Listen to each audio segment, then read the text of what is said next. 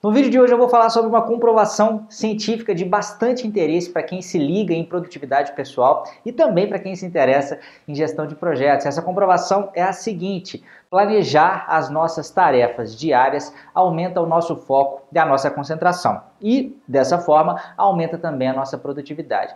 Essa história, gente, ela começou lá na década de 20 do século passado. É, vou contar uma historinha rapidinha para vocês aqui. Um grupo de, de uma, da Universidade de Berlim, é, um grupo formado por professores e por alunos, um belo dia eles resolveram almoçar no restaurante perto e eles ficaram muito impressionados com o garçom. Né? Eles estavam num grupo de mais de 10 pessoas e o garçom perguntou a cada um deles qual seria o prato que eles gostariam, né? E ele não anotou nada, ele simplesmente armazenou de cabeça qual era o prato, foi lá na cozinha, ficou todo mundo inquieto, achou que ele ia errar os pratos, e ele trouxe certinho para todo mundo aquilo que tinha sido pedido. Né? O pessoal foi embora do restaurante, na hora que eles já tinham, né, depois de um certo tempo de terem saído, uma das pessoas se lembrou né, de ter esquecido né, um casaco, que ele tinha deixado um casaco lá no restaurante e resolveu voltar lá para pegar. E ele falou: Bom, lógico, né? Eu vou lá atrás daquele garçom, porque o cara guardava todos os pratos, é lógico que ele vai se lembrar de mim. Quando ele foi falar com o garçom, ele fez uma cara totalmente indiferente, não se lembrava do sujeito, não tinha a menor ideia de onde ele estava sentado e muito menos de onde poderia estar o casaco. Né? E aquele cara ficou, achou aquele estranho, falou assim, como é que pode, né? Você se lembrou de tudo aqui pra gente, agora não lembra né, quem, nem, nem quem eu era. E ele falou a seguinte frase: Olha, eu me lembro de todos os pratos até o momento em que eu o sirvo.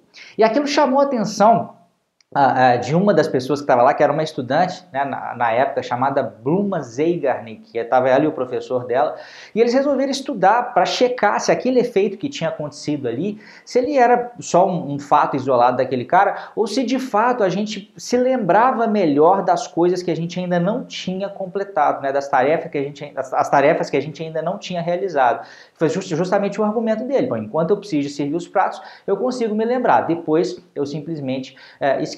E o interessante foi que essa Bluma Zeigarnik, ela conseguiu por uma série de experimentos controlados em, em laboratório, né, experimentos né, na, área de psicologia aí, que eles usam grupos de controle, tem toda uma metodologia científica para lidar com isso, e ela descobriu né, que de fato essas tarefas que a gente não completou, elas ficam rondando a nossa cabeça né, o tempo inteiro, muito mais né, do que eventualmente coisas que a gente ainda não completou. Isso ficou, é, os estudos dela ficaram tão famosos né, que isso passou a se chamar efeito Zeigarnik, que era justamente esse efeito dos loops abertos, né, aquelas coisas que a gente ainda não realizou, aquilo ficar voltando o tempo todo é, é, na nossa mente. Né? Isso, de certa forma, atrapalha é, é, bastante aí a nossa concentração.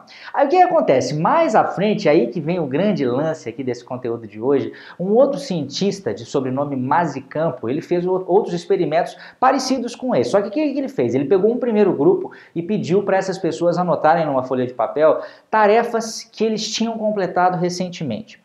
Para um segundo grupo, ele pediu que as pessoas anotassem tarefas que eles ainda não tinham que completar, mas precisavam completar é, num futuro uh, breve. Tarefas do dia a dia mesmo, poderiam ser tanto, tanto tarefas domésticas quanto tarefas é, profissionais. Só que dentre essas pessoas aí que anotaram as tarefas a cumprir, ele dividiu esse grupo em dois de novo. Né? A metade desse grupo, além de escrever quais eram essas tarefas, eles tinham que planejar essas tarefas, ou seja, é, é, descrever de uma forma bem detalhada o que, que eles fariam para completar aquela tarefa e quando, quando que eles fariam né, essas coisas que eles tinham definido para completar aquela tarefa.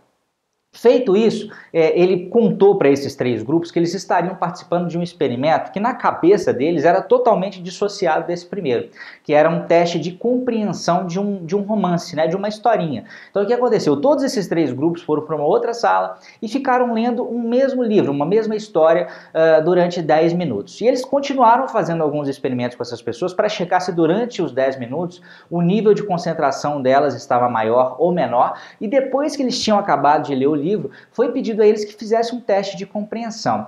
E aí aconteceu algo interessante, né? Primeiro, foi replicado o resultado que a Bluma Zeigarnik lá já tinha conseguido. Então, de fato, as pessoas que tinham pensado em tarefas já completadas tiveram um nível de compreensão do texto e de concentração muito maior do que aquelas pessoas que tinham é, escrito as tarefas a completar e não tinham planejado. Agora, o grande lance vem nesse grupo aí que planejou, né? Se a gente pegasse as pessoas que tinham pensado em tarefas a completar, mas que planejaram essas tarefas, que definiram exatamente como que eles iam cumprir aquelas tarefas, eles também tiveram um desempenho muito bacana, um desempenho similar às pessoas que já tinham pensado na tarefa completada. Então, qual que é o pulo do gato aqui, gente? Não é que o nosso cérebro ele fica o tempo todo enchendo o saco lá para a gente completar a tarefa. Não é que eu tenho que completar a tarefa imediatamente.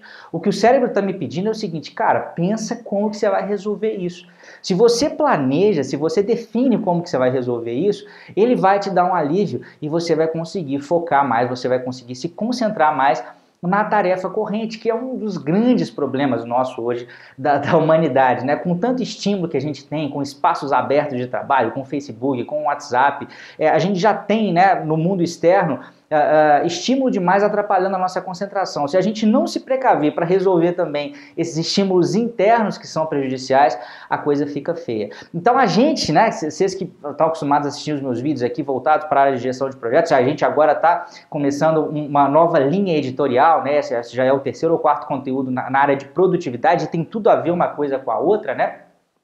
É importante que a gente saiba, então, né, é, desse efeito aí e da necessidade, ou, ou, pelo menos do quanto que pode nos ajudar essa coisa aí de planejar as tarefas do dia a dia. Então, planeje o seu dia, planeje a sua semana, não só as tarefas do dia, mas tente ter aí uma visão geral né, de tudo que está pendente para você e faça isso de uma forma sistemática, que certamente você vai ter um aumento no seu foco, na sua concentração e também na sua produtividade, tá? Se você quiser mais vídeos a respeito disso, quiser saber mais a respeito desse assunto, eu vou deixar também a possibilidade de você se cadastrar na nossa lista VIP específica sobre produtividade, eu chamo de produtividade sem estresse, né? Que é justamente essas dicas aí, pequenas coisas que a gente faz no dia a dia para aumentar o nosso nível de produtividade. Porque também ser mais produtivo trabalhando 17 horas por semana também não adianta, por semana não, por dia também não adianta, né? O negócio é pegar algumas dicas aí simples que você pode aplicar no seu dia a dia para que você tenha uma vida mais produtiva e conseguir fazer mais com menos, tá bom? Um grande abraço